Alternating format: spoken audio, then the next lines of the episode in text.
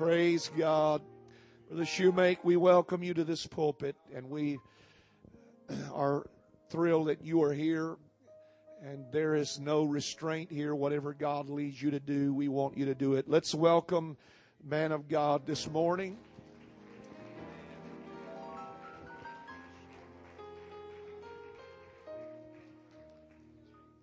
Thank you, Brother Hughes. God bless you. You may be seated. It's a privilege to be here today, and we appreciate what God is doing here in, is it Webster? All right. Uh, I know one thing. One of these days, there is going to be a uh, takeoff from Earth that NASA has never dreamed of. And I, I just believe that from this place, there's going to be a lot of folks ascending to the glory on high. This isn't just about a philosophy. It isn't about something to kind of kill time and occupy our minds for a while. This is about eternity. We're not here today to satisfy our personal needs, although God does that very wonderfully. We're here today because this is an eternal quest. We're on an eternal journey today. I know that our feet may be planted firmly on the earth and we still deal with the issues of life, but we're on an eternal journey today. And if God would touch our minds and our hearts, and if He would anoint us, then we hope to be able to attract others. I, I just pray that God would allow His Spirit to become so powerful and mighty in my life that it would almost be like Velcro.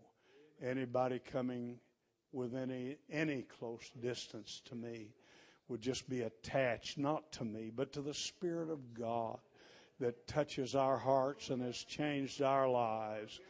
And I just believe that God has a plan for all of us.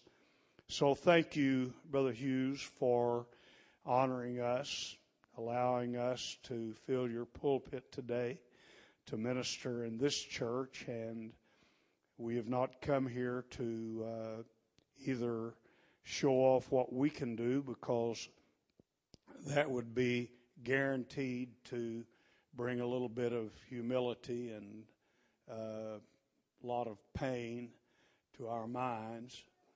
But we've come here hopefully to allow God to work and let God do what He does so great, touching, changing the lives of men.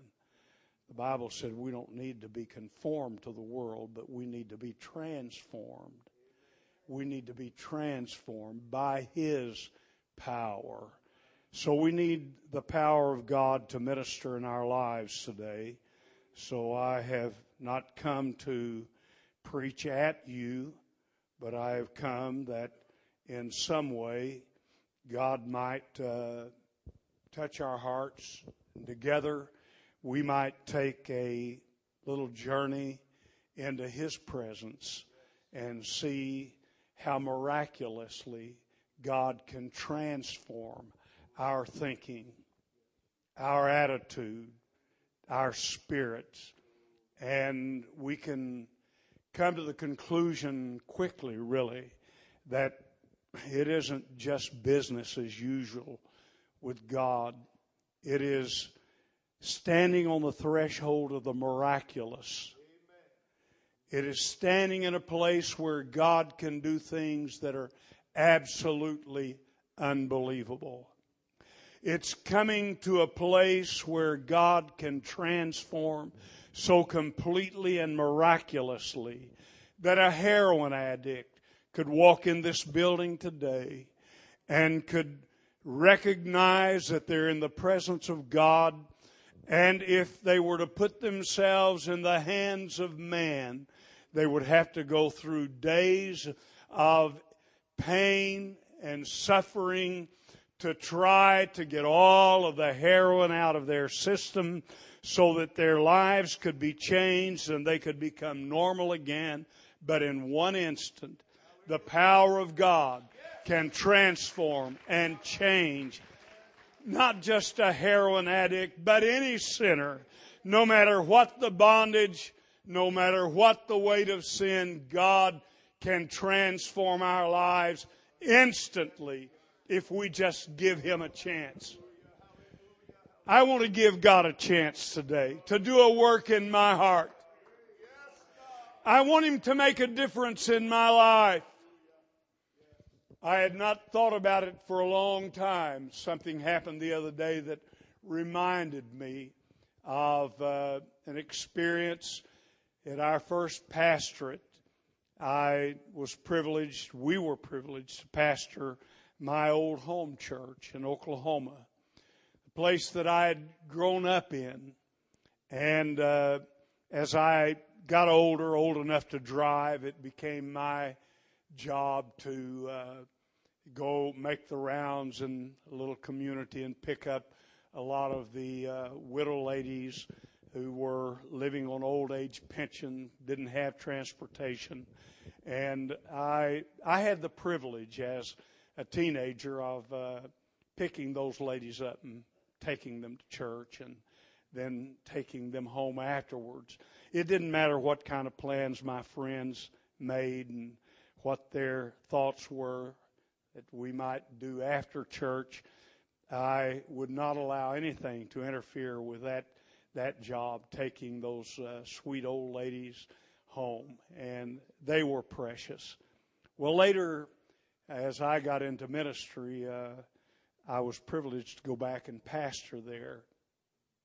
And one morning, I I was I don't know what I was feeling, but I was feeling something, and I I got to looking out on the congregation, looking at at folks sitting there, and some of these uh, widow ladies, and I got to thinking uh, what a small amount of money they were living on, and and uh, how that uh, I just when I saw them walk up and put their tithes in monthly as they would receive their pension checks, such a small check and yet they put their ties. And I said, you know, there are some times that I just feel like I want to say, well, just don't put your money in anymore. I just felt bad about what they were giving. And immediately, when I had concluded my message, old Sister Barnett rushed to the front and she, with tears in her eyes, she looked at me and she said, Brother Jimmy, you're not going to forbid us from paying tithes, are you? So that would take the blessings of God off of our lives. And uh, I, I assured her that that was not my intent, that I just felt compassionate towards them and so forth. A few days later, uh, she came up for prayer, and as I laid my hands on her and prayed for her, I didn't know exactly what her needs were, but I prayed. And the next service, she came back and she had a big smile on her face and she was just rejoicing. Uh, and she stood to testify. And she said, Brother Jimmy, the other night when I came up for prayer, said, when you prayed for me, said, God touched my body in a way that I have not felt in years. And she threw her hands up and said, I feel like a girl again.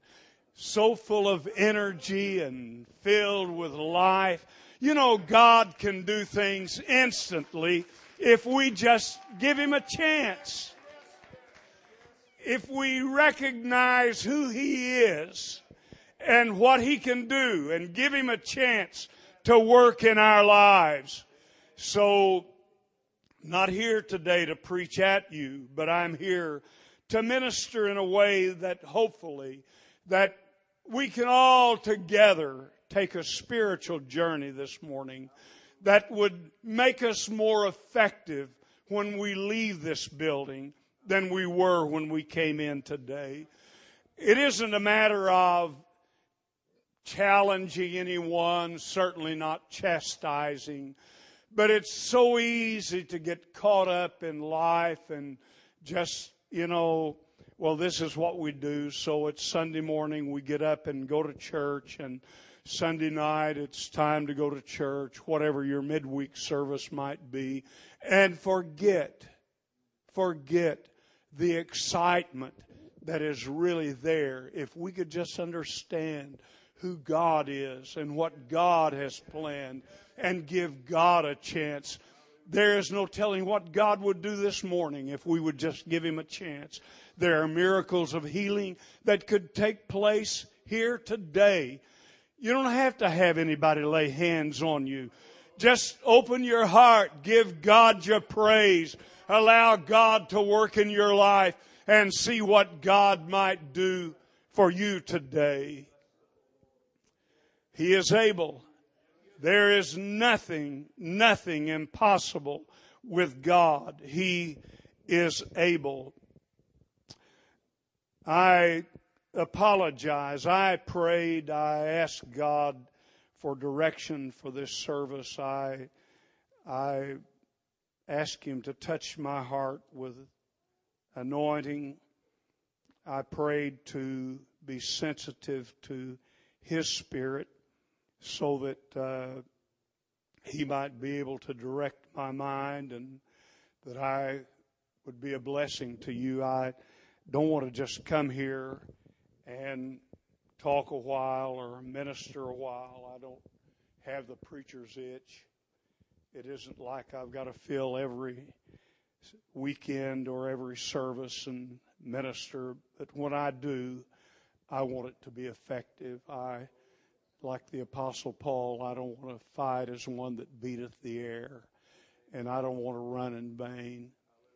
What he was saying, if I'm going to fight, I want to land some blows that make a difference. If I'm going to run, I want to receive the crown at the end of that race. I don't want to, I don't want to run in vain. Before I read a scripture, I would just like to uh, commend you folks for joining with Brother and Sister Hughes and their vision. What a beautiful facility you have built here. We commend you for the love and the care for the kingdom of God that is very evident here, and for the energy, for the money, the sacrifices, for everything that you've done to make this possible so that I believe Brother Hughes said some 65,000 automobiles pass by here every day so that 65,000 plus people can see this church and hopefully some of them at some point will realize I need God. I saw a church. I think I'll try it out. Amen. If you would turn, and I apologize because I've made a shift in the middle of the stream here. 1 Timothy chapter 1 verse 11 according to the glorious gospel of the blessed God which was committed to my trust. Let me let me read it again. I think I pulled it a little bit fast there. But let me read it again. 1 Timothy chapter 1 verse 11. According to the glorious gospel of the blessed God, which was committed to my trust. Here, Paul calls this a glorious gospel. In the book of Revelation, it's referred to as the everlasting gospel. The gospel of Jesus Christ is the most valuable thing in all of the world. The most valuable. Because it can bring us to a relationship with God that gives us not just an experience, but an eternal hope that is worth more than the combined wealth of the world. Because the Bible said that if a man gained the whole world and lost his soul, he wouldn't have profited one bit. And then goes on to say, What will a man give in exchange for his soul? One commentary left the strong implication that this was dealing with eternity. Once we have entered into eternity, there isn't enough money or value in all of the world to redeem that soul from the pit of hell and eternity. But now, every one of us can be redeemed by the glorious gospel of Jesus Christ. Now, Father, touch our hearts. Lay your hand upon us. Awaken us today, God. I pray that the alarm clock of eternity would ring in our hearts today. That it would connect with our spirits. And that our souls could be reminded again of the power of the glorious gospel of Jesus Christ. God, we just want you to do your work here today. Lead us by your Spirit. In Jesus' name we pray. Amen. And you may be seated.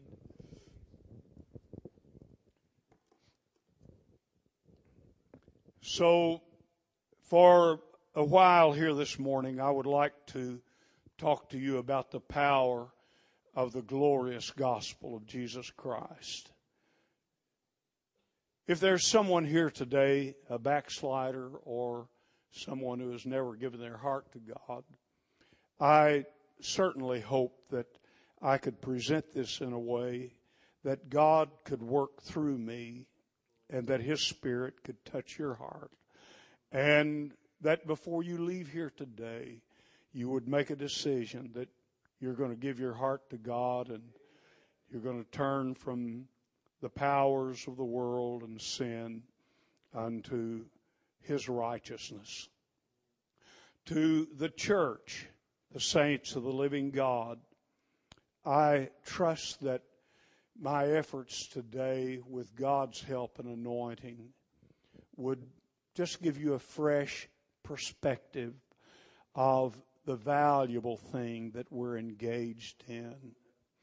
And that God could help every one of us to understand that, that we do have a stake in this, that we, we have a part of this, that we're not just stumbling through life aimlessly, but when God has called us, He has called us into His kingdom with purpose and for a purpose. And I trust that I could help you to understand a little bit more the value of what we're engaged in. If you will forgive me, I I just battle allergies constantly, and they're just a consistent problem.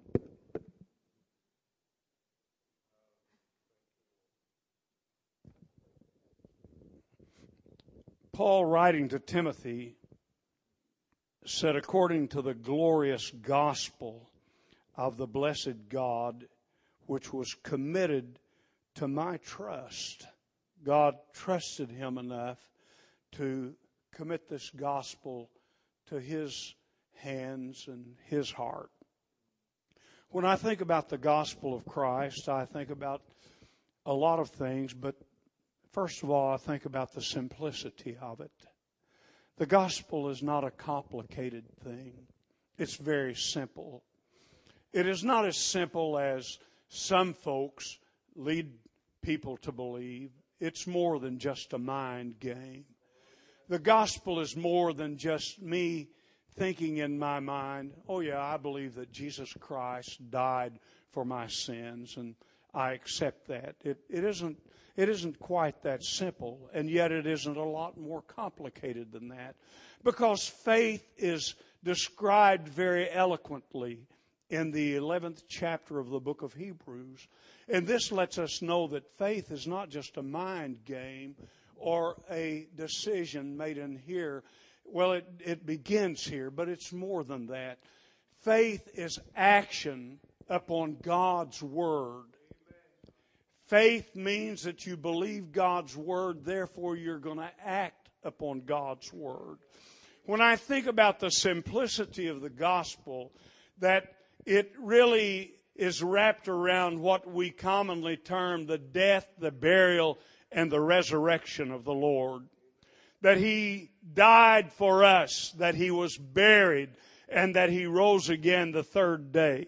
We connect with the death, the burial, and the resurrection of the Lord by obeying Acts 2.38 when Peter said, repent and be baptized every one of you in the name of the Lord Jesus Christ for the remission of sin and ye shall receive the gift of the Holy Ghost.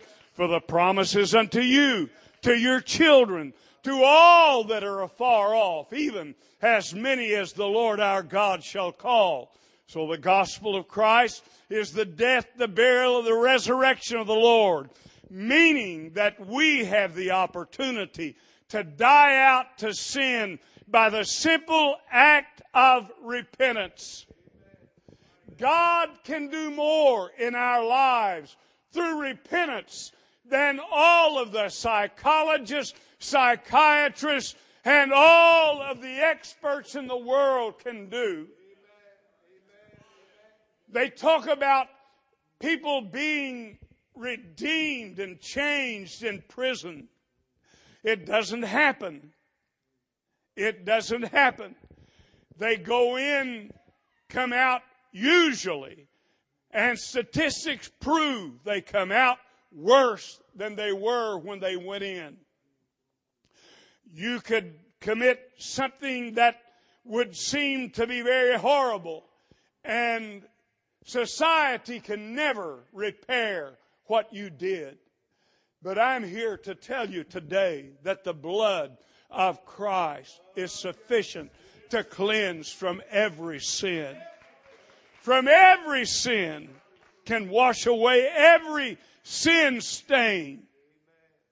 Brother Hughes was telling me today about the construction of the buildings here and, and how that you folks put your hearts into it and your hands and your backs and your finances and how that you did the majority of the work yourselves reminded me of the last building my father built and the church that I became pastor of about 37, 38 years ago. And when that building was being built, there was a man that did much of the concrete work. He was a cement contractor. And his wife and children attended church. He came occasionally. They were part of the church. He was not. He would come daily and work hard and he contributed much of his labor and even a lot of the materials to the church. He just gave it to the church. When the building was finally finished, he attended the first service on a Sunday morning. He said, I preached that morning. I don't really remember it. I just remember the uh, after part. I remember that Bill was the first one to receive the Holy Ghost in that new building. Now, just two or three years ago, I met Bill's nephew at one of our general conferences. And we stood and talked for a little bit, and he said, uh, You probably don't know me, but you know some of my relatives. And I said, Who is that? And he said, The Hendersons. And when he said that name immediately, I remembered them, and I remembered uh, Bill Henderson. And he said, My uncle Bill Henderson did a lot of concrete work at your dad's church. And I, I said, Yes, I remember him very well. I said, He was the first man to receive the Holy Ghost in our new church. He said, Do you know the whole story? I said, No, I really don't. I just know that he came to church and went to the altar and God filled him with the Holy Ghost. He said, Well, that morning you preached on the power of the blood of Christ. And he said, Bill had been to church many times in the past and he had felt conviction.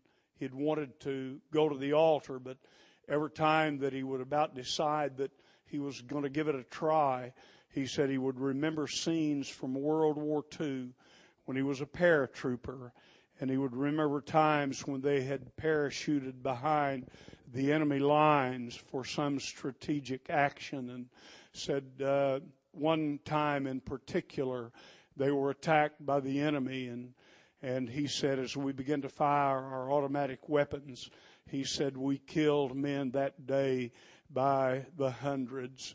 And he said every time I would decide I was going to go to the altar, said I would see a scene of that mayhem and bloodshed and the dying and dead men by the hundreds laying there, blood flowing freely across the ground. And he said, when I would see that scene, he said, I would think God could not forgive me for being involved in that kind of mayhem and killing.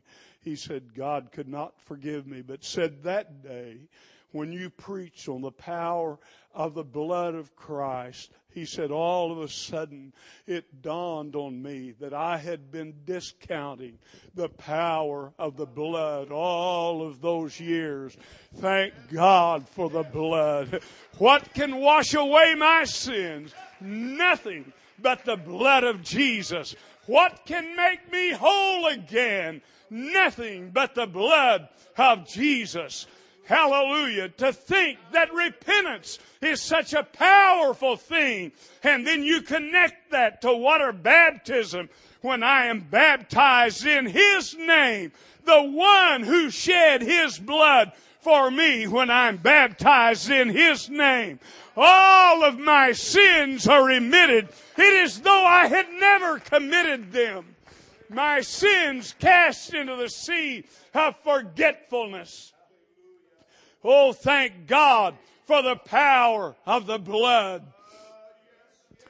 I, I'll never forget that Sunday morning when I had invited everybody to come to the front and there was a lady there for the first time. It was obvious she didn't know much about Pentecost, maybe much about church at all, but she joined with others as they came to the front. And she stood there weeping. I was praying with someone else who had come for the first time that morning. And when I felt I could be released from them, I walked over to her and she was standing there just crying. Didn't seem to know how to pray. And when she looked at me, she said, Pastor, can he really forgive any sin? And when she said it, the tears flowed. I don't know what deep, dark failing of humanity had filled her mind with shame and unbelief so great that she could not believe that even God could forgive those sins. It was one of the greatest joys of my life to be able to look at her and with all the confidence in the world say, Yes, He can forgive any sin. Thank God. He can forgive any sin. No wonder, no wonder the Apostle Paul called it the glorious gospel. A little later in that same chapter, he talks about the purpose of Christ coming to the earth when he said Christ Jesus came to the earth to save sinners. And then I can almost picture him as he bows his head for a moment, as he thinks about that fantastic statement, that profound statement. Christ Jesus came to the earth to save sinners. And I, he said, I, he had to pause. I was one of the greatest. He remembered standing there when they stoned Stephen and other vile acts that he had committed as he tried to stop the growth of that newborn church and all of those sins must have welled up for that moment in his mind. And he said, I was one of the greatest. No wonder he described it as the glorious gospel because he can wash away every sin stain. Folks, I don't care how long we've been in the church. I don't care how much we've seen and how many glorious services we've been in. Every once in a while, we need to go back to that place where God redeemed us and say, thank you, God, for touching my life, for transforming me. Thank you for making me over again. Thank you for the power of the blood that flows from Calvary. Glory to God. Thank you, Lord. Thank you, Lord. Then he said that you'll receive power after the Holy Ghost has come upon you. This, this really is a problem with me. It, it really bothers me I don't want you to take up my battles, but it really bothers me that we have got preachers out there. I listened to one of them the other day on the radio. And they make so, well, it's a mockery really of the power of the Holy Ghost. When they tell you or the world that God finally realized that man could never get any better and so he just said that, that you can stand on my righteousness. Okay, folks, I'm not going to take time to explain all of that. I'm just going to tell you if the power of the gospel, if the power of the Holy Ghost is not enough to give us strength to walk above sin, then what power does God have? What power does God have? Jesus said, All power in heaven and earth is given unto me. Go ye therefore into all of the world and make disciples of all nations. When God fills you with the Holy Ghost, He fills you with power to overcome the powers of sin. He said, you shall receive power after that the Holy Ghost has come upon you and you'll be witnesses unto me both in Jerusalem, Judea and Samaria to the uttermost part of the earth. Thank God for the power of the Holy Ghost. We don't have to walk under the bondage of sin anymore because we have been redeemed by the power of the blood of Christ. And neither do we have to yield to the powers of unrighteousness today. Glory to God. We don't have to yield to those powers because God has filled us with His Spirit. The gospel is the most precious thing. I don't want to just repeat myself, but I want you to understand what I'm feeling today. The gospel is the most precious thing in all of the world. In all of the world. In all of the world. It's worth our efforts. It's worth our testimony. It's worth our commitment.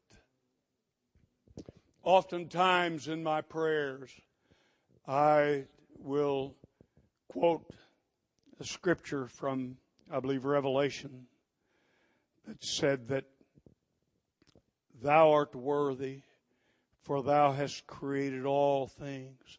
Thou art worthy, O Lord. And I quote that in my prayer and then I remind myself again God, you are worthy. You're worthy of my love. You're worthy of more than lip service. You're worthy when I come to the house of God and I lift my hands in praise. You're worthy that I bring my mind under subjection and I recognize you and I don't just let words flow from memory because you're worthy of my heart at that moment. You're worthy, God. You're worthy of my praise. You're worthy of my commitment. You're worthy of me saying that, God, I'll give you all. You're worthy of my devotion, God. You're worthy of my witness and my testimony.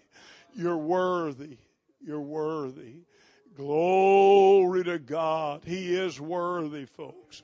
I just feel at this point we need to lift our hands. We need to magnify the Lord together. Tell Him again from the depths of our heart that He is worthy. He is worthy of all praise and honor. Glory to God. Thou art worthy, O Lord. For thou hast created all things created. Thou art worthy, O Lord. Oh, you're worthy. Glory to God. You're worthy, God. You're worthy. Glory to God. Blessed be the name of the Lord. Blessed be the name of the Lord. Blessed be the name of the Lord. Glory to God. Glory to God. Hallelujah. I'm not trying to work something up. I just want to flow with the Holy Ghost. I, I just, I want, I want my heart to feel when I walk out of here today that I've done my very best to touch your hearts. Brother Hughes, I don't know that your church needs my help, but I'm here and I want to do my best to leave something here that will spark something in somebody's heart so that next week is not going to be the same as it's been for the last year. That there would be a, a revolution in my mind, that my, my heart and my mind's going to change. I'm going to realize that the kingdom of God is worth everything, that I can invest in it. Didn't the Bible say that we shouldn't lay up treasures on earth where moth and rust doth corrupt, where thieves break through and steal? but we ought to lay up treasures in heaven where neither moth nor rust doth corrupt nor thieves break through and steal. I'd like to just, I'd just like to lay up a few treasures. Would you lift your hands once again? Father, we love you. I want you to touch our hearts, God. I want you to minister today. I want you to direct our steps today. Glory to God. Blessed be the name of the Lord. Blessed be the name of the Lord. God, lead us by your Spirit, I pray. Glory to God. Glory to God. Glory to God. It's probably been three or four years ago now. I didn't mark it on the calendar when it happened, but I was in prayer and I don't know why, you know, sometimes you'll be praying about something and then all of a sudden, you know, your mind just will go to a certain thing or place. And that day as I was praying, my mind went to our church and the neighborhood around our church. The neighborhood has changed a lot since my father bought the property in the early part of the 1960s. At that time, there were just a lot of strawberry patches and orchards and farmhouses around and a few houses. Since that time, they came in and built a lot of uh, larger apartment complexes.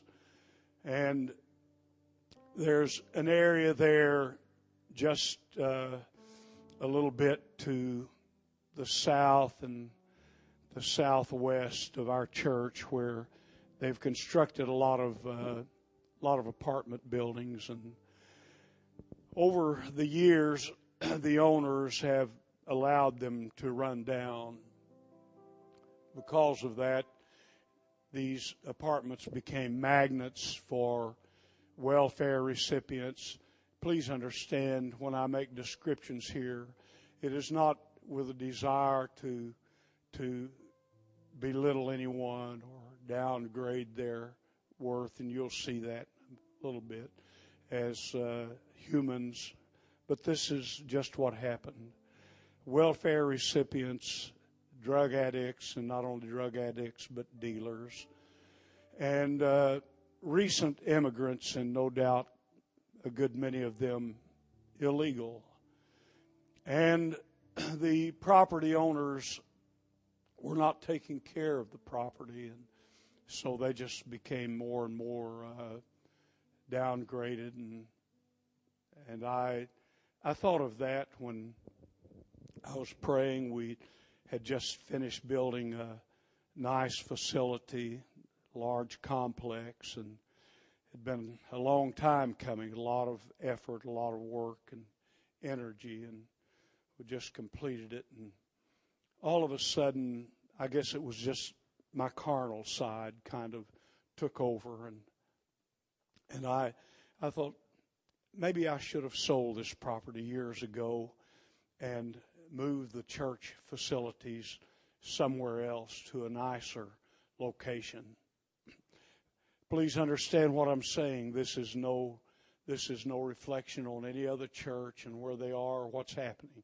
This is strictly what was happening with us. It was a local thing. But I think it could have implications in many ways for others. But uh,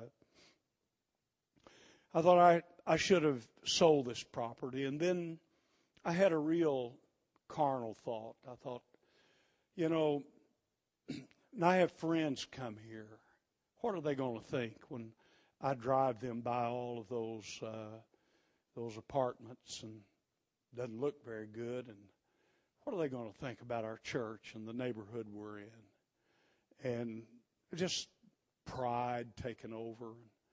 I had no more than just let that thought pass through my mind until God began to speak to me. And He said, don't you think that I knew when your father bought this property what it would be like now? He said, Don't you think that I put a lot of trust in you to believe that you would be willing to minister to this neighborhood?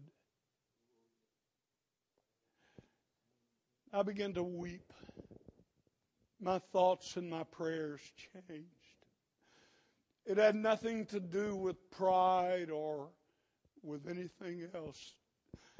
It had everything to do with the glorious gospel that you've put in my trust.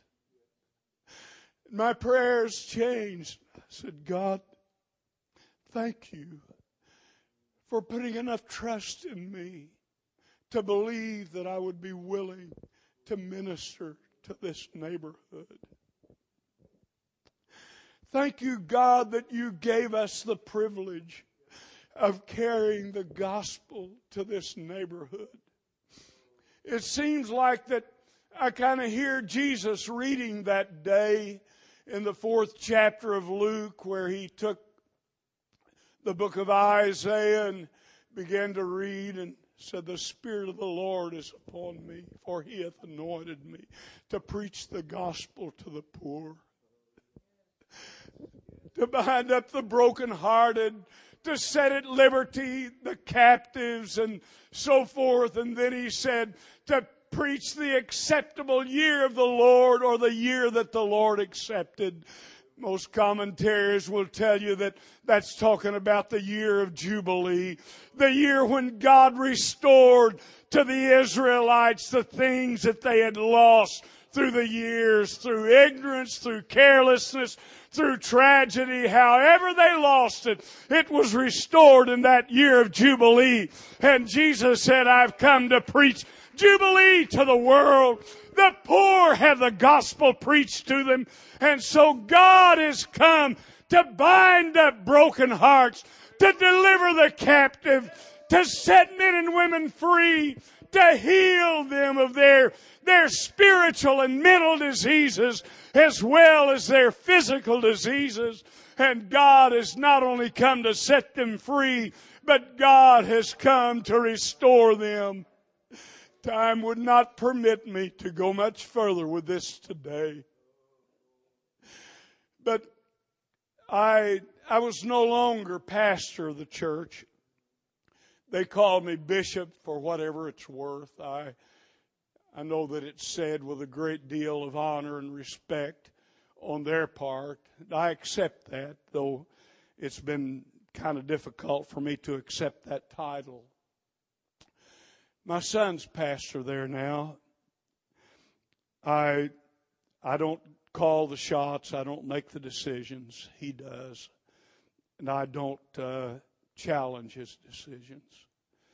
But I went to him, and he has been so kind two or three times I've gone to him and told him that I felt something. He said, "Well, Dad, if that's what you feel, and get with it, do it." We'd had bus ministry years ago. We had as many as 17 buses. We worked our heads off on bus ministry.